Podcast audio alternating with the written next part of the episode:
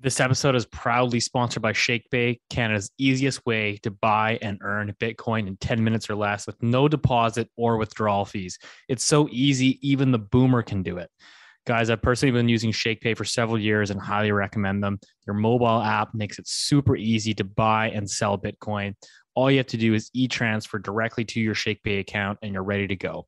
So head over to shakepay dot com or download the mobile app, use the referral code LoonieHour and get thirty dollars of free Bitcoin when you sign up. ShakePay gives out free Bitcoin to every user every day just by shaking your phone. They call this the shaking sats feature. It's awesome. I highly encourage you to go check it out. ShakePay has also just launched one of Canada's only Bitcoin cashback prepaid credit cards, which gives users up to two percent Bitcoin cashback on every transaction. If you want to opt out of Canadian dollars and start earning rewards through Bitcoin, go check out ShakePay. Once again, guys, that's shakepay dot com. Before we get started, I just want to remind everyone that this information discussed today is not intended to be or construed as investment advice.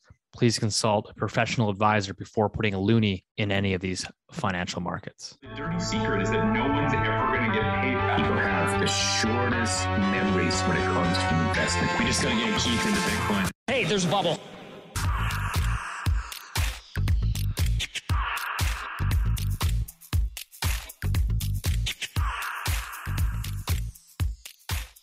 Welcome back to the Loonie Hour, episode forty-five. As always, joined by the three amigos. We got Keith Dicker of Icecap Asset Management wearing his Red Hot Chili Peppers shirt. And uh, we got Rich Diaz, the Tom Brady of Macro, of Acorn Macro Consulting, pounding drinks for this week's episode. Uh, welcome back to the show, gentlemen. Um, what's what's going on? What's, what's the latest in Montreal? Rich? Well, I'm wearing my Thomas Sowell shirt. He he's a, an economist from the Chicago University of Chicago. I recommend everybody look up look him up. He's got great YouTube videos. You know you run and, a macro podcast when, eh? Yeah, when you wear t-shirts of your favorite economists. Um, yeah, he's brilliant. He's I've read a couple of his books. Um, he's definitely someone who challenges the views of what we might be force-fed. So and, like the uh, I would recommend him. Yeah, yeah, no, I think I think he'd approve of the Loonie Hour. I think he'd approve of the Loonie Hour. He's still alive. He's old. Get him but on. He's still alive. I, I'm not sure I can do that. I don't have that Keith, kind of pull. Keith probably knows it. Keith, Keith probably went to the same high school as him. Hey, Keith. Well, we did. Well, you know what? Like we did hang out at Woodstock together for a few hours. That was fun. Apparently, that's a big movie on Netflix. I haven't seen it yet, but Rich, have you? I know Keith no, hasn't. Not interested in that.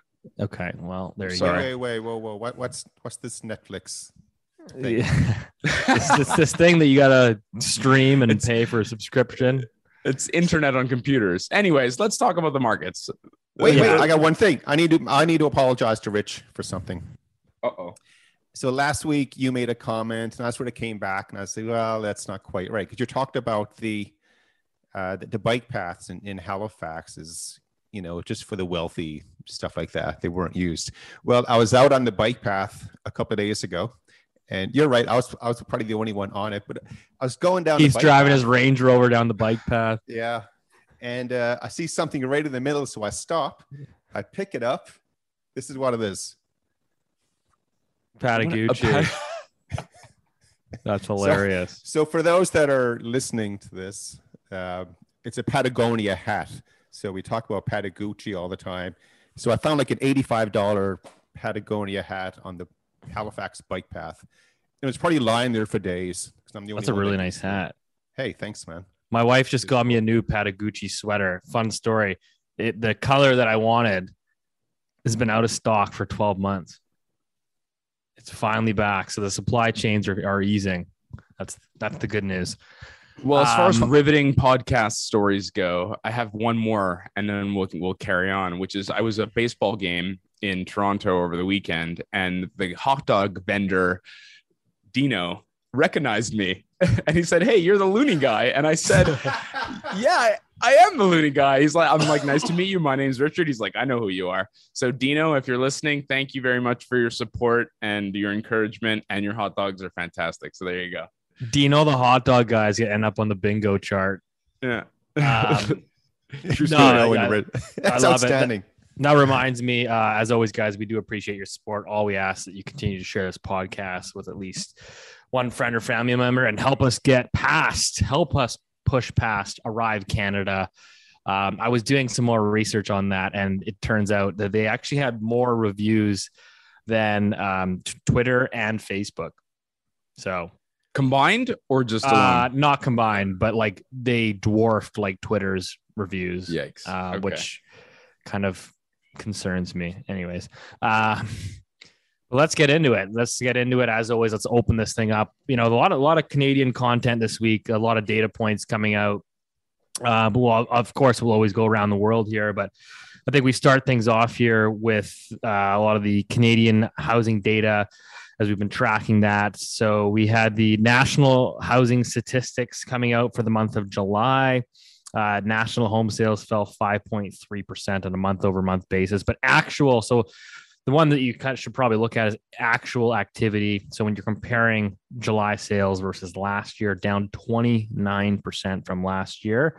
Um, and more importantly, what everyone's kind of focused on is, is of course, home prices. So the M L S home price index, which we've talked about before, it's kind of the smooth out lagging index.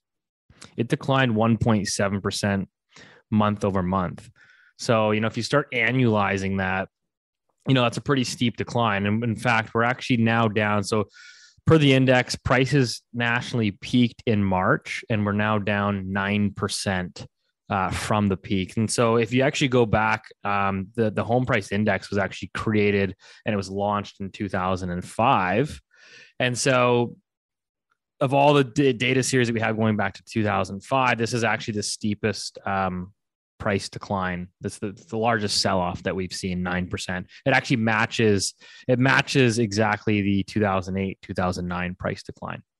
So uh, as of right now, we are officially in sort of great financial crisis territory in terms of the, the sell-off of this housing market.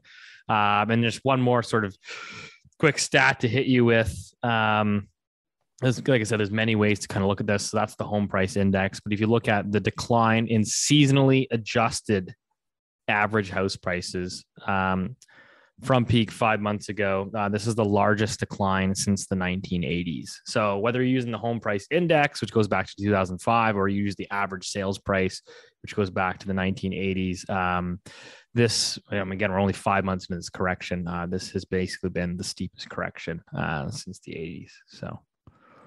Just so do you started. Think it keeps going? I I think it's still early. I think the big thing, which again, we'll obviously get into it in the into the show, but housing markets are very inefficient. Uh, a lot of emotional sellers. You're dealing with particularly based. It's all retail, right? It's all residential. You're not dealing with Wall Street here, um, and so these these price declines tend to be a little bit choppy. But I think the big thing is like so long as rates stay basically where they're at, which is five-year fixed rates basically haven't moved. They're basically they're stuck at five percent.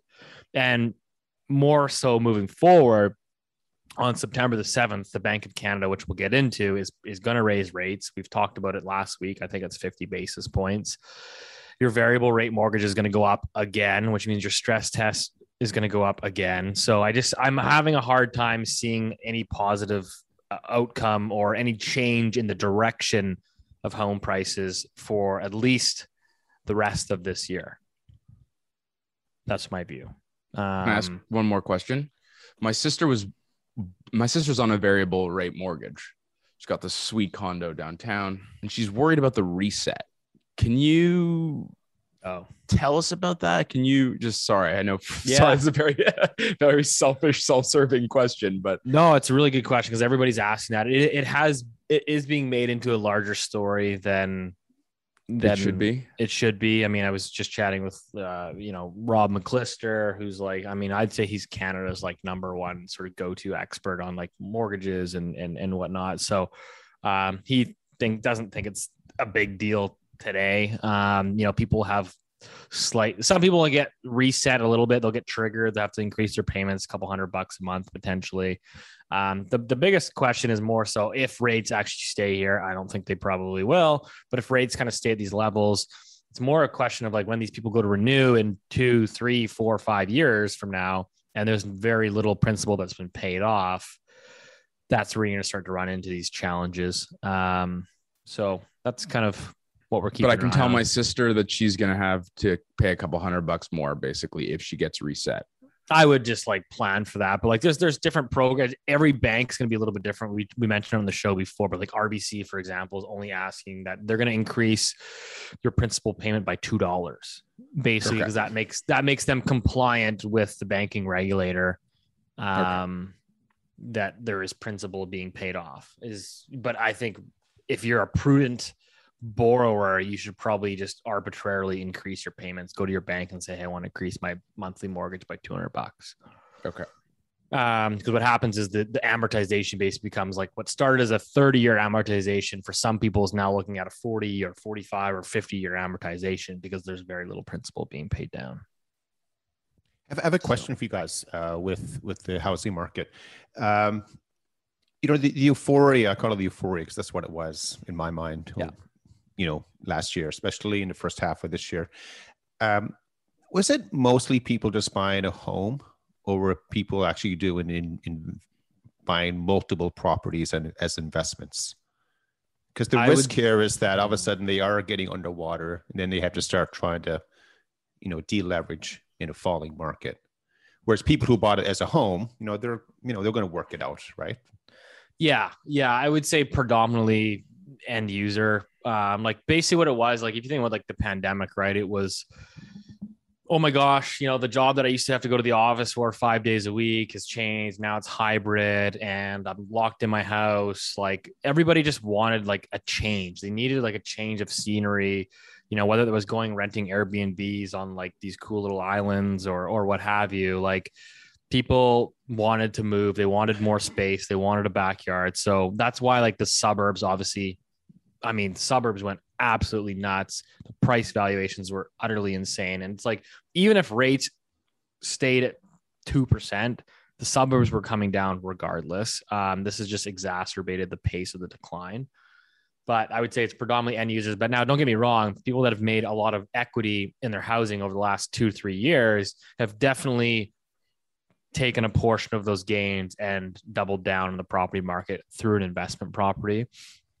So I do think there's going to be a little bit of pain there. I do think that the investors tend to be more on variable mortgages. Um, so they're going to be impacted by some of that. Um, with that being said, the one silver lining, if you're an investor, is the rental market is completely bananas. Uh, Rich, you actually had a chart on on the C P I inflation.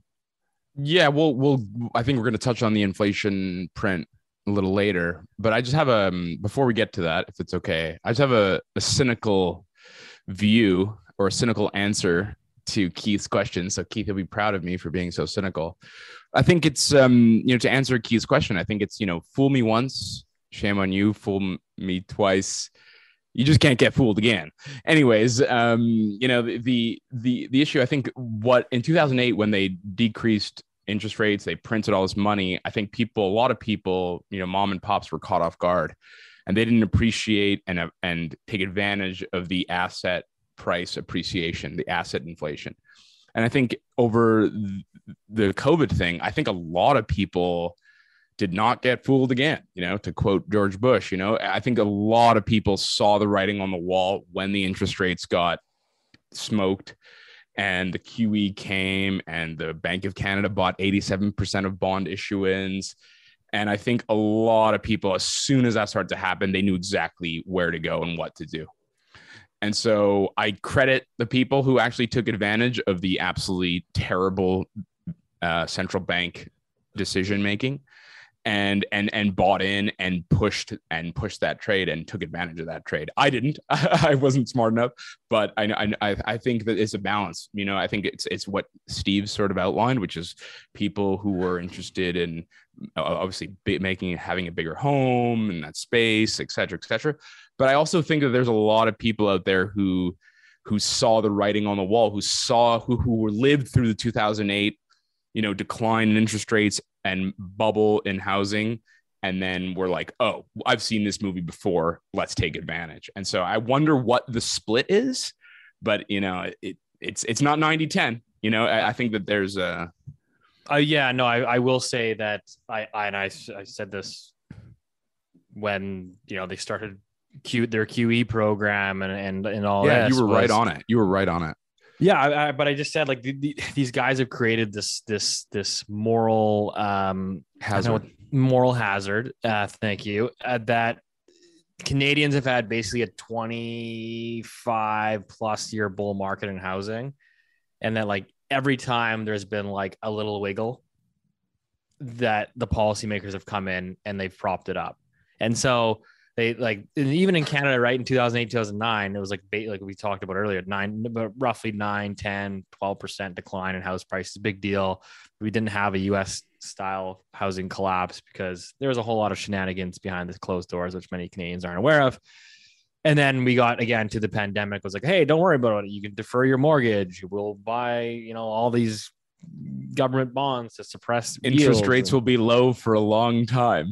yeah, yeah, exactly. And so they basically did everything. They, so it was, it, there is like this belief there, or there was, there was anyways, there's belief that didn't matter what, that uh, housing was so systemically important that policymakers would automatically come prop it up. And I think now we're starting to see, I think, policymakers know it's gone so far that they have to, they got to let at least some air out of the bubble here. And uh, now we're going to get an answer here in the next, I think, six to twelve months of how far these guys are willing to let it go. I think that's going to be really interesting because there's, I think there are investors that are certainly caught off guard of, like, you can lever up to the nines and there are no repercussions because J T's got my back. So we'll we'll see, but I mean, part of this is going to hinder on and hinge on inflation. So I mean, Rich, we had some C P I data from the B O C or Stats Can. Um, I don't know if you want to break that down for everybody here. Yeah, let's do it. So if you follow me on Twitter, you know I I try, unless I'm on vacation or I'm having a life crisis, I try to like re- show the charts that I think are the most interesting. Headline: stopped rising. So we were a couple of months off, but we're getting closer. This is not because the Central Bank of Canada is amazing or smart or wonderful. It's because of math. It's very, very hard to continue to rise at this level unless you're Turkey or Nigeria or, you know, other countries like that that have completely um, lost the plot. But um, so, you know, we've got core inflation.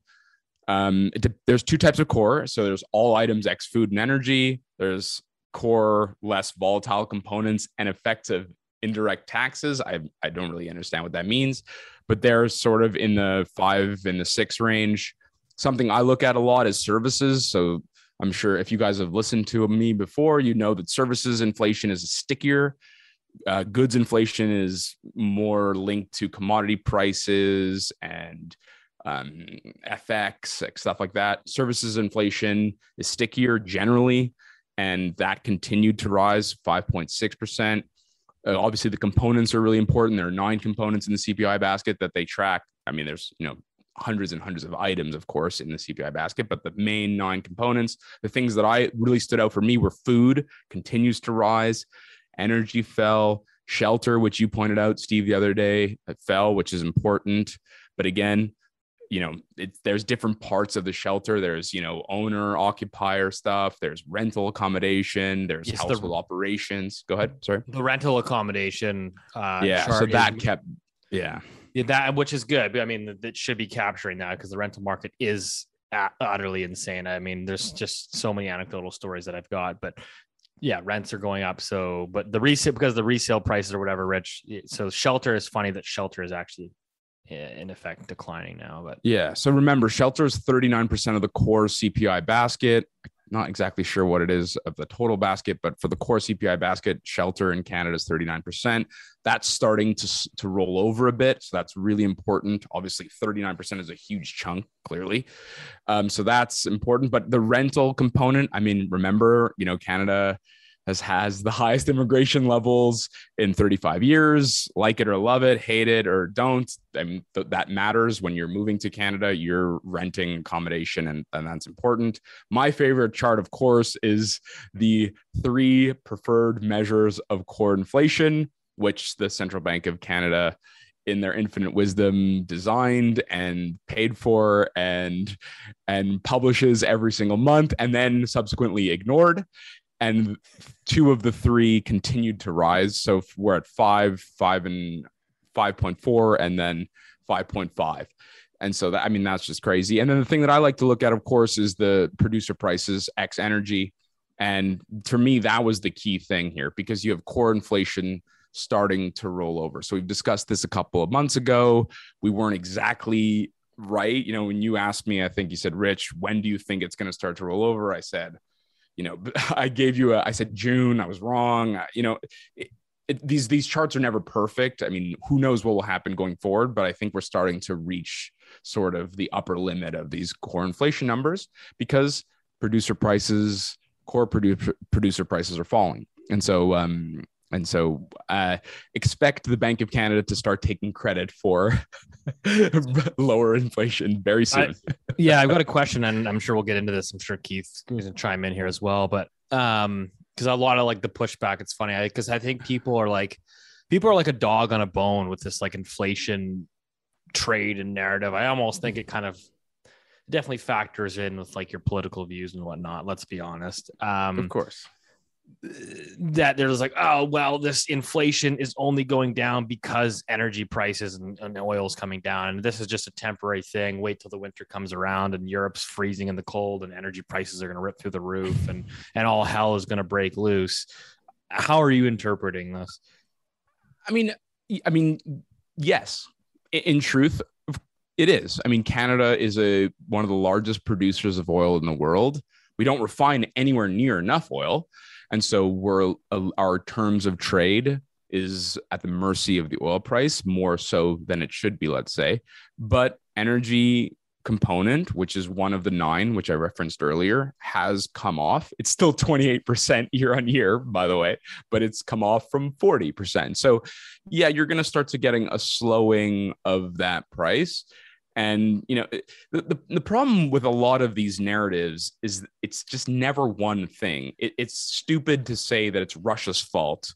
And it's stupid to say that it's, you know, just the government's spending or just the central bank liquidity. It's it's usually a function of all of the, the above, which is boring. You know, you don't get Twitter follows for being nuanced. Um, I think that that's, that's the point. I think, you know, you're having a slowing in energy prices. You're having a slowing in transportation. What matters to me is food, because food is a larger portion of working class people's budget. What matters also to me is shelter, and that's starting to slow. But I mean, it's, you know, it's it's a boring answer, but I think it's the truth. It's it's, it's a little bit of all these. It's, you know, a little bit of column A and a little bit of column B, and and you know, that's unfortunately that's my view. Keith, what's your takeaway from all this? I forget the question by now. What what do you? Good old Keith, eh? Uh, so, I, you know, one thing I love about, about Rich, you're, you're very bottom up. You have all the data. And, um, you know, for, for us, we're very top down. And you, you always need a combination of marriage of both of them, because it, it keeps each one in check. So, um, like, to give you an idea of the way we look at things right now, we're looking at, you know, the economy on one hand. Then you're looking at inflation data on the other hand. And then you're looking at what, you know, central banks are saying on if they have another hand. You have three hands, maybe. Um, but what we're what we're seeing is that the inflation data, it's like some places is still increasing. Like the European data came out this morning, yeah. And month over month is, is still going uh, up. And uh, U K hit know, ten percent. It, uh, I think there were eight something. Sorry, wasn't it ten? Rich, U K. Oh, I, I, I sorry, I, I don't know. We'll have okay, to look we'll, at it. But anyway, we'll so it doesn't matter. It's high. It's high. That's that's yeah. So inflation is still high everywhere. That, that's the point. Um, you know, of course, you guys, I know my view by now. I think we are headed into uh, a period where economies around the world, they, they do have a high probability of giving a pretty big unexpected thump. And that doesn't mean it's a one hundred percent probability, but it's a lot higher today than it was a month ago and then two and three months ago, you know, before that. Um, but again, just to reset here, inflation data is still high, but we can always make the case that it, it's not as it's not increasing as fast as it was before. Right. So therefore, everyone's getting a bit you know, dovish. And what we mean by that is maybe the central banks won't raise rates as much as before. And uh, so that's happening with the Canadians, you know, uh, the Americans, of course, and, and so forth. And, um, and then I mentioned on the economic side, you know, data, it is looking like, so specifically, uh, like if you look at different regional I S M data points in, in the U S, so showing yeah. regional manufacturing activity.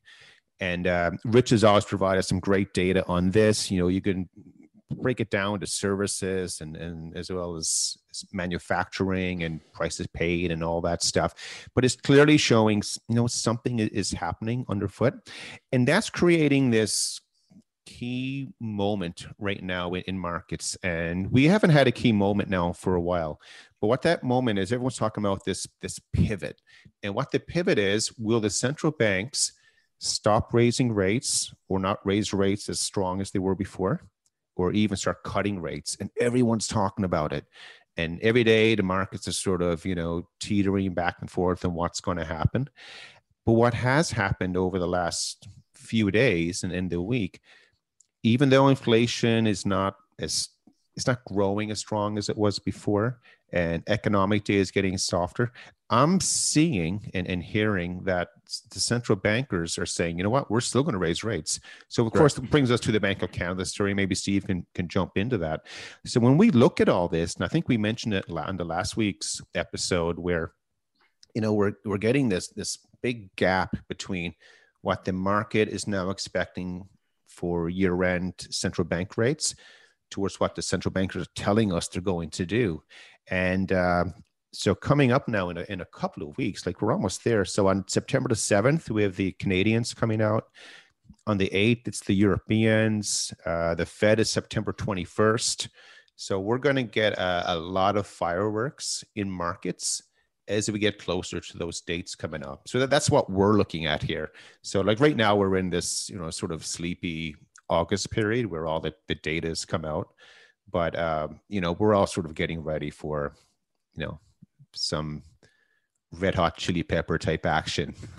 Sleepy August. Can I, can I, can I add a couple, just a couple of things? There's just two points. One is I think it's, so I, I agree with um, Keith. There's two things that I think people need to understand. Number one is C P I is always backward looking. And I think it's important that when we reference these numbers, seven, eight, whatever the numbers are, you can believe them, you can hate them, whatever you want.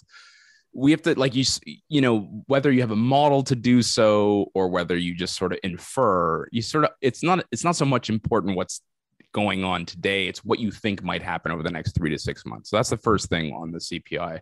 And that that's, you know, that's what I, maybe we don't stress that enough. We always just say the exact number. The other thing is that Keith just like threw in this word regional Fed.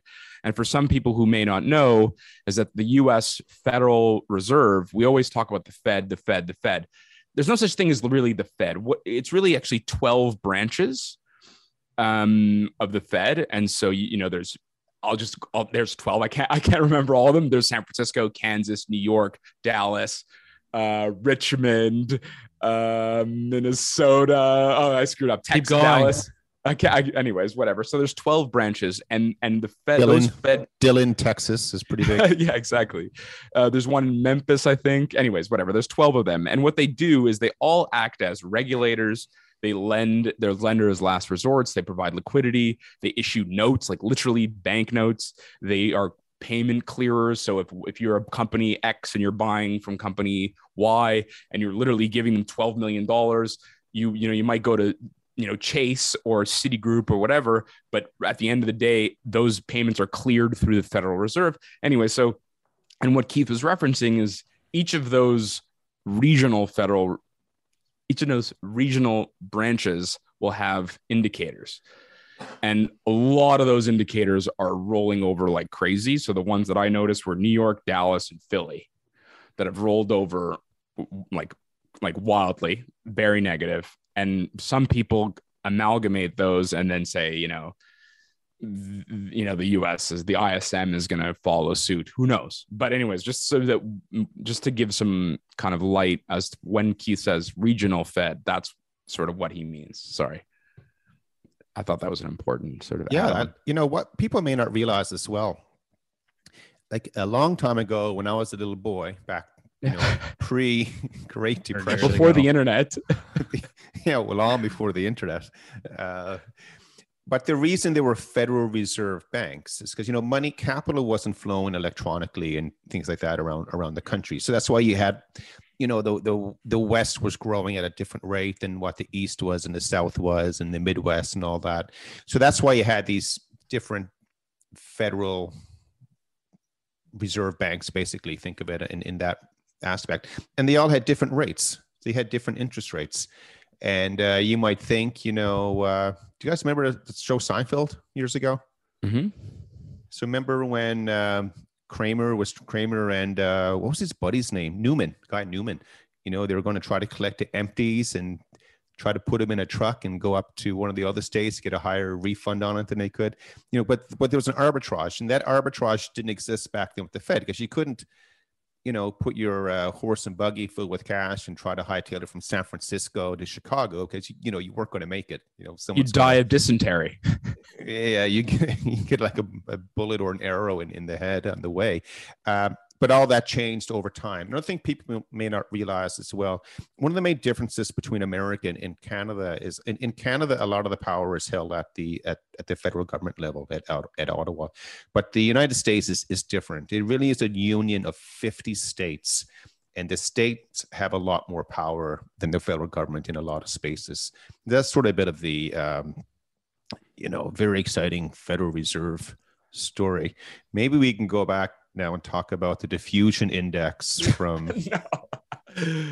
Oh man, I'm so much that. By the way, lots of people ask in the comments about books we should read. Check out Lords of Finance. That's I have that. Book. I haven't read it. I, I got it's it. It's very boring, but it's, it's like five hundred pages and very long. It's very boring and very long, but it'll tell you a lot about the Great Depression. You'll it'll explain the central banks. It'll explain France, England. Um, it's a really cool book if you're a, a nerd. Maybe I should read that on my trip. Um, guys, one other falling asleep. The other interesting thing that's, that's really happening now is, um, as again, you know, our view, we we we think the world is is really starting to uh, struggle economically from the outside coming in.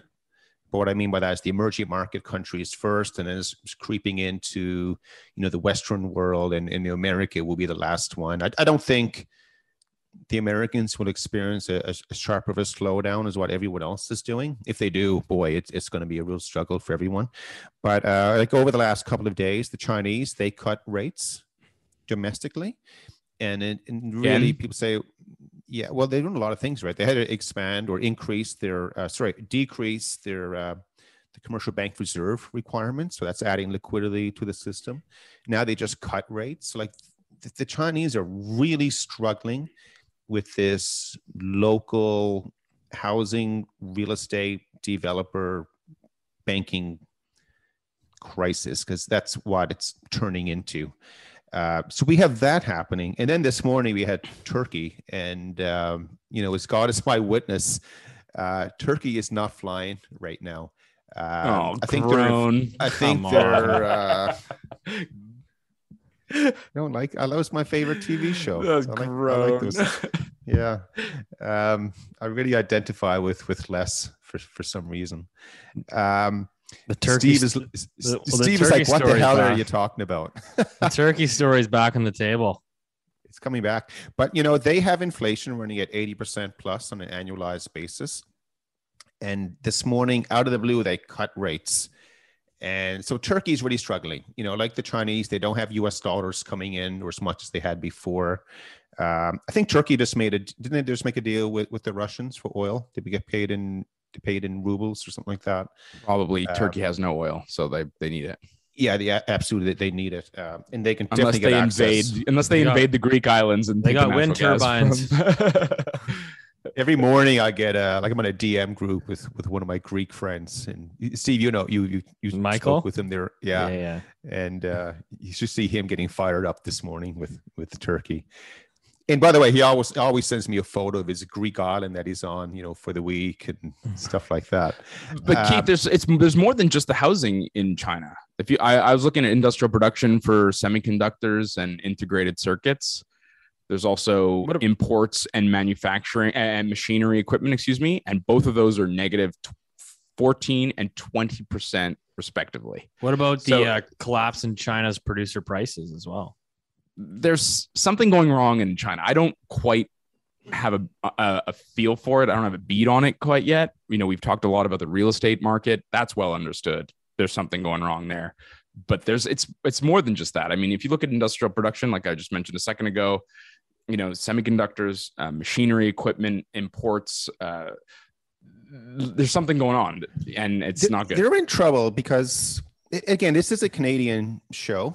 And um, but the reason we talk about this is because if, if, if this really escalates in, in China, for example, it's absolutely going to affect us here in Canada. We we have to realize that it, it will happen. But like one of the other main things with, with China is what hap- is what's happening with the currencies in Korea and Japan. So, you know, they, the natural the natural relief valve for everyone is your currency. You know, that's where you can let stress or risk get reflected. Uh, but the Chinese, they don't allow that because they have a closed capital account uh, and your currency is pegged, and same thing in, in Hong Kong. Like they're really struggling. And so right now they're losing market share in the region. And if they, you know, if they try to, if they floated their currency, it would, it would drop like a stone. Uh, if they try to weaken it aggressively, they try to take market share back against the Japanese and the Koreans, then, you know, that's going to take off the local guys. That's going to cause even more capital to leave. So they're in a real tough spot here. And the reason it's a tough spot is because of the banking system. It's just so levered and it, it's, it's, it's really stuck with bad debt in the system. And that's why Europe is, is this economic fantasy land. And, you know, I joke about that all the time. Uh, but it's not a joke. It's it's fact. You know, it's reality meets fantasy. It's the same thing. But the main challenge with the Europeans is that, you know, they weren't able to write off all this bad debt in, in their banking system. And uh, that that's legacy from the oh eight oh nine crisis, whereas the Americans did. You know, they, they did that. But, uh, you know, we're so now we have, you know, the, the European banking system is is deadish. You know, the Japanese have their problems with their yield curve and, and debt, and China is going down that road as well. So the opportunity set here is that, you know, if it does increase, uh, you know, the U S dollar will, will go really strong. Canadian dollar will come off. I do suspect Canadian dollar will be uh, really strong on a cross basis. So anyone yeah. going to Europe, you know, I think they'll do okay with that. Um, and then, you know, the, the Japanese and Chinese against C A D is, is not going to look very good. But so that's something I think we should differentiate, because sometimes we say like the Canadian dollar is going to weaken, and it has versus the U S dollar, but it's at a, what was it? twenty-eight year or nine year high, eight year high against, eight, the, eight, excuse me, against the euro. eight year high, eight year high versus the euro. Um, the Canadian dollar is doing really, really well, except against the U S dollar, you know? So it's just important. Sometimes we, I think we, uh, we sort of gloss over that. Get your euro trips in now before the Canadian dollar. There's your travel sinks. Advice, everybody. Before up before housing takes it down. That's right. Um, another another little point. I don't know if anyone follows this guy on Twitter, Craig Fuller. So he's the the founder, C E O of Freight Waves, uh, basically like American shipping and transportation. Okay, um, cool. So he says container rates. Remember when like everyone was oh, like, yeah. talking about cont- container prices, shipping from overseas, and obviously like that ultimately gets passed through onto, you know, the consumer and inflation. Uh, so container rates from China to the U S West Coast, uh, he says should be down. He he believes that right now they should fall to about thirty-nine hundred dollars by November. That'll be off more than eighty percent. Uh, from peak, they hit they peaked at about twenty thousand uh, dollars, and he's got them going to thirty nine. They're currently at uh, about fifty eight hundred bucks right now. So I don't know. I think there's uh, something smells like disinflation to me. And well, uh, wait a second, wait a second. I mean, I'm not fully disagreeing with you, but it's also like we understand how to ship things across the ocean, right? Like the, the, yeah. the it, it, it's partly a disinflation impulse, which I, I respect and I can appreciate that argument. It's also partly things getting back to normal. If well, that yeah, makes sense, it, right? Well, exactly. And I still think like you, I mean, you guys tell me, I mean, my, my sort of thought process is like, to me, it just, it doesn't feel like it's a demand pull inflation. it doesn't feel like demand is so red ripping hot that that's the reason for like, okay, so U K inflation, by the way, was ten point one percent. Yeah, that's right. You were so right. Is U K inflation really like, oh my God, there's just so many, so many people and everybody's just got this massive demand that that's like, or is it more like an energy story slash we're fixing these supply chains that have been obliterated uh, over the past several years? Like we're, we closed the global economy for months. Can I play this game? Can I play? I have a view on this. Go, go, Keith. You, nah. you, you go, Keith. I have a view on this. Go. I mean, it, it's a bit of both. I mean, yeah. Again, like for, never one for the thing. Rest of our lives, we're always going to look back and realize uh, for better or worse, so right or wrong. Yeah, absolutely. Locking down the global economy, it, it turns out it's not a, a good idea. And, uh, you know, people, oh, you know, that's not true and all that stuff. However, we may never get the global economy and global supply chains back online again. Like globalization, it's now dead. You know, nationalism is, is coming back. And so it, it's really hard to get stuff pushed through. And so one part, you know, one part to answer your question, yeah, you know, supplies are, are tough. I think I read an article yesterday. They're saying that if, if the Chinese do blockade, tai, block, uh, blockade Taiwan, I forget how for how long it would have been, but it was going to, for example, if you want to get a, a new Apple computer, for example, like you're now looking at like months and years to get this thing put together. So the, you know, shutting down the global supply chains, yeah, absolutely. But then it's had this sort of like boomerang effect. You know, people are sitting at home, they're getting paid to work or not work. And of course, which increased, you know, services and everything. So I, I think, you know, because of the way numbers are calculated, you know, the maths are going to show us as we get into twenty-three, twenty twenty-three, you know, some of these year over year numbers are going to start to average out again and inflation will seem not as challenging as before. Right. But we're still going to be up at this crazy level from what it was back in yeah, and it's, but is it, yeah, exactly. But is it not like flipping back? Like, Rich, you can see it now, right? Like in the service. Now that the economy is like basically reopened and everyone's like, oh my God, I'm going to go traveling again. Like service sector inflation is obviously ripping up. And then consumer goods prices, you know, for a lot of the crap that you were buying during the pandemic, like look at all the overstock that Walmart and Target and everybody are sitting on. They're having to reduce their prices because people aren't sitting in their houses ordering crap on Amazon anymore. Um, that it's now the inflation is, is that's getting repaired. They're now like overstocked. And and the pent up demand is is basically going back into, you know, people going out and and you know living their lives, and that's pushing service sector. So like it's to me, it's just like the whole world got completely obliterated over the last three years, and we're like muddling through this now, trying to fix everything. Well, that's what I was just gonna say. I was gonna say, I again, the right answer is probably the boring, nuanced answer, which is it's a little bit of column A and yeah. a little bit of column B, to quote Abraham Simpson. You know what I mean? Like it's, it's at first it was definitely demand pull, you know, yeah. you give everybody shitloads of money. They all stay home. They all order crap off Amazon, and then that goes away and everybody goes outside. And instead of buying goods, they're buying services. So one of the things that I, you know, we got the retail sales number that came out today. I think it was okay for the U S, but I think we should sort of ignore that. I think what we should be spending a lot of time thinking about is forget what you're buying as far as goods. You know, it, now it's all about, in my view, services. So how do we look at that? We look at producer, sorry, personal consumption expenditure. In the U S, they split it into two, services and goods, and then you you break it out. In Canada, they do the same. In the U K, they do the same. In China, they do the same.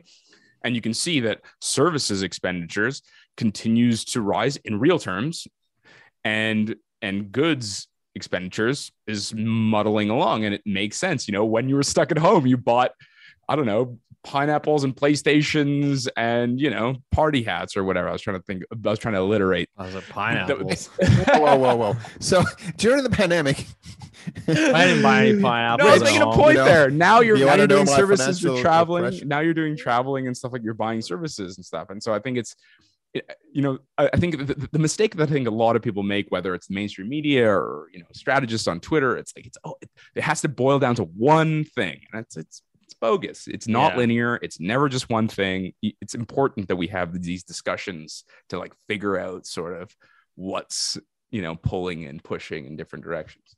So I just bought two things on, on the Amazon. I love gadgets. I love I love cooking and, and food and stuff. Um, and every year I buy like new football stuff to put in the room for, for game day. Uh, Missus Icecap doesn't know what's showing up soon, which she will when it arrives. But I, I just recently, uh, this has nothing to do with this discussion, by the way. It's just to do with life improvement. It, it's I bought these, uh, the, the taco holders, you know, like it's like a uh, vertical V. W. Yeah, yeah, absolutely. And uh, if you're into making tacos, like we, you know, we we love making tacos, and uh, but just prepping them on these taco plates, I don't know what you want to call it. It's a it changes your life. It's it's so much more fun. It's not this like messy thing that flops around your plate. So that's that's a good thing to get. And then the other thing which I have coming is the uh, I, I've just recently discovered the Oklahoma onion burger, and um, I'm getting real good at making and eating them. So I had to get one of these uh, smash burger, like the big steel metal plate that you just, you know, smash it down with. But you get that on Amazon, cheap. That's nothing to do with inflation, but it's it's making my life better. After, after this uh, hard sell, there's going to be taco plate inflation coming through. I know. Everyone listening to this podcast me, is now dumber for having heard that. Thank yeah. you very much. But when, I when, have to the, leave my house. I get to stay home all the time. That that reminds me. When's the uh, when's the Looney Hour barbecue? Everybody's going over to Keith's house. I, I don't know, pizza. But I will uh, very well, soon. Week. Yeah, I'll let everyone know. But soon though, we'll do like uh, a, a local ice cap uh, drinks at one of the beer gardens here coming up. So next live they, Looney Hour is uh, at Keith's house. Drinks will be uh, provided by Missus Icecap, and uh, she will not be pleased. There's no I limit on get people. Like two people, two people might show up. We don't. I don't think we have a big, big village we did, here. We did briefly post it on Twitter, by the way. Uh, it's going a bit off topic, but um, planning a, a, our next live Looney Hour event in Toronto for uh, what December first, I think we had it. So if there's any interest there, we'd love to sort of gauge the the intent or willingness to to meet up with us in Toronto. December first uh, is kind of the preliminary date. Um, so if you are interested, obviously comment on the YouTube channel, send us an email, whatever. We'd love to sort of just gauge the numbers. Obviously, last one was a, a great success in Vancouver, but none of us are in Toronto, so it's a little bit of, you know, fresh air or, or you know, change of scenery. But um, yeah, would love to kind of get some feedback on that as well. I'll go. Are you wrapping up the come. show? Because I have one more thing to say. No, no, we got another. Jeez, man. This is... Okay, good. Because Germany is considering keeping their their nuclear power plants open. So I'd just like to say, F yeah, you know, they've been the, listening to the Looney Hour. Yeah, they've been listening to the Looney Hour. So I mean, it's a long ways away. Yeah, so let's not get excited. They still have to vote in Parliament, and they still need to get Olaf to sign off on it. But there's some grumblings, some rumblings that the the Germans are going to turn back their nukes.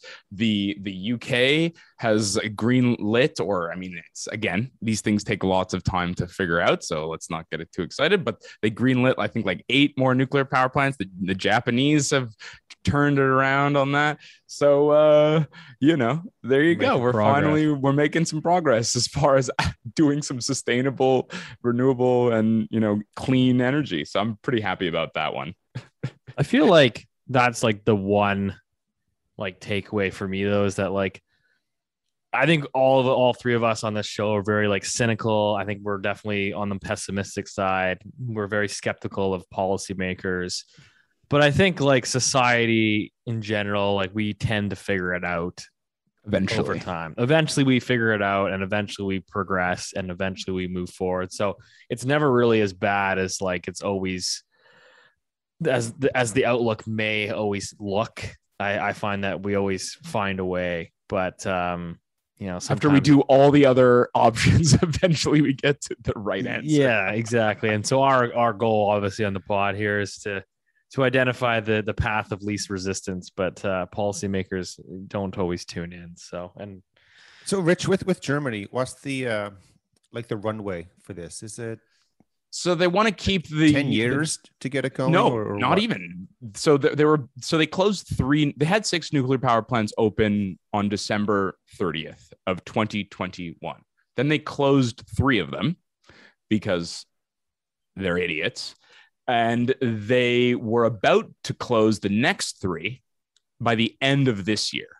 And so what I think that they're starting to, to do is they're going to keep them open for just a couple more years. I think it's twenty twenty-four or twenty twenty-five. And it, it, by the way, it has not been rectified or solidified or whatever language you want to use. It still has to go through Parliament, which is a, a big, big, big ask because the Greens have a huge influence.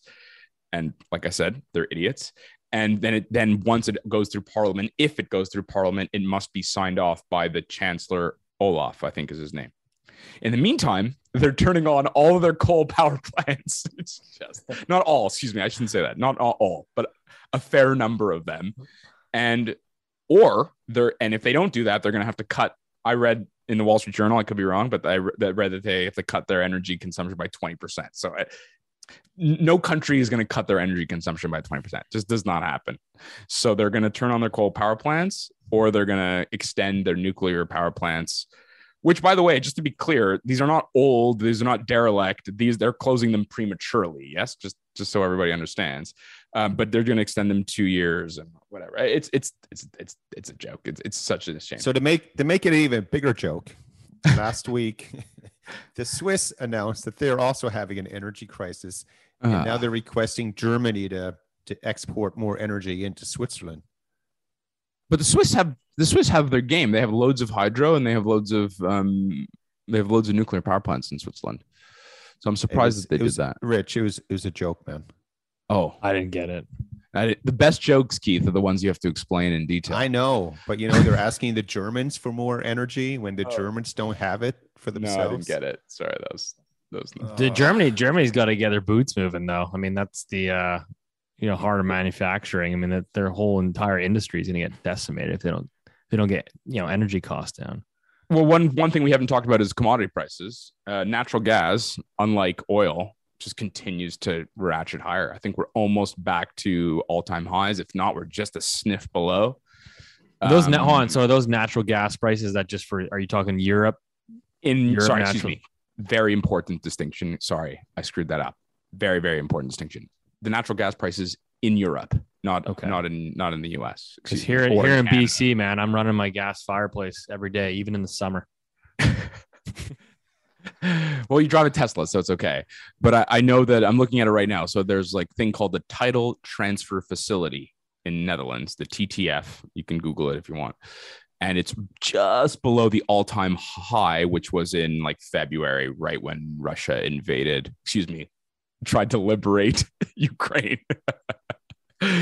and um and yeah it's it's it's and it's not even the winter, right? So it's, let's just remember it's always very seasonal. Like natural gas, lots of commodity prices are seasonal depending on what commodity, whether it's metal or grain or gas or oil or whatever it is.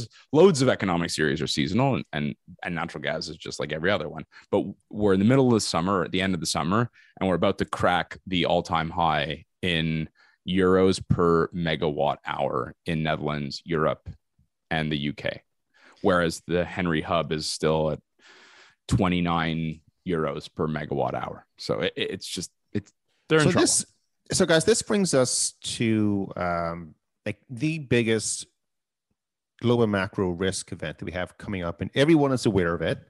And what we're talking about here is, you know, is effectively Europe getting cut off from energy this winter. And this is what I'm trying to reconcile as an investment manager, because once everyone is aware of a risk, you know, as, as you mentioned, Rich, politically, they're trying to come to a solution. How do we fix this? And the clock is ticking on it, of course. So I guess November-ish, you know, they're really going to start needing more energy coming through. Um, but yet markets are not, even though nat gas price is going up in Europe, Europe is not crumbling. Like it's not there yet. And the closer we get to this event from happening, uh, it increases the probability that, you know, it could be this enormous risk off event. But even the fact that like everyone is aware of this now, if, if you're following markets closely, um, and yet there's no market reaction from it. And if it does, for example, you know, euro will go down to eighty cents. That's, that's what we're looking at here. Um, you know, the banking sector will come down pretty aggressively.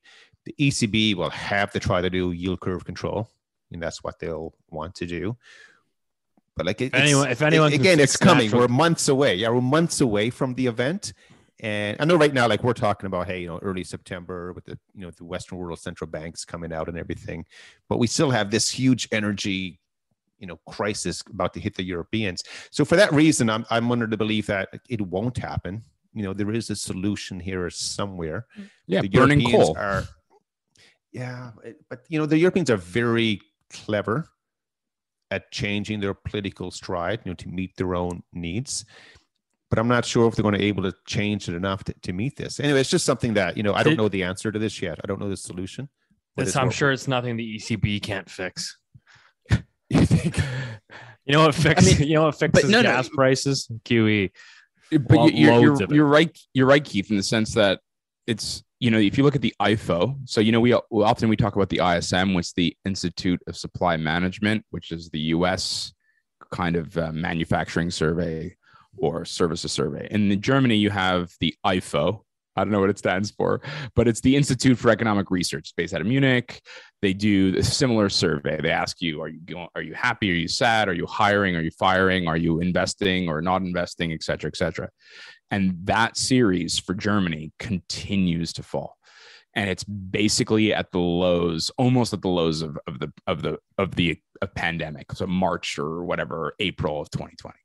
And so you, you have to you have to take that number seriously, in the sense that the expectations for the German manufacturing sector, the German industrial base, is is is terrible. I mean, it, it is in effect, if it's not in a recession, it will be. Do you know what I mean? Like, these numbers are so bad that you're right, Keith. I think it's it's wild in a way that the market's not hasn't quite either priced it in. Maybe they're just assuming that things will get better. I don't know. I I I can't figure it out. I, I this is something so here's, that I've yeah. Here's another thing to to think about, and um, you know, we're pretty good at seeing the big picture before anyone else sees it. So I'm announcing this for the thank, first. Thank you. Well, well I meant Icecap. I said we, not, not Looney Hour.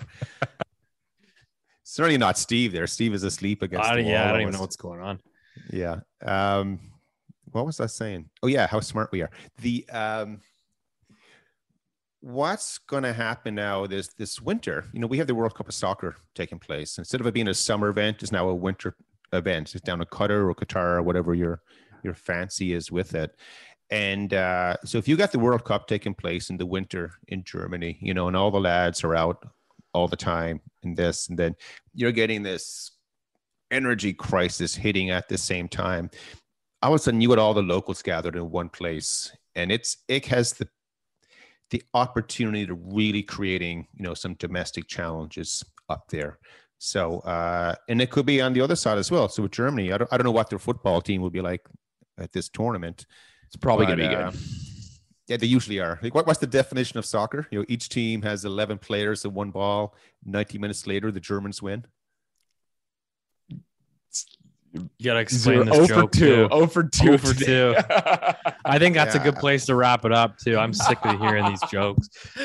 Everyone I knows I can't take that another one. Joke. You don't get it. No.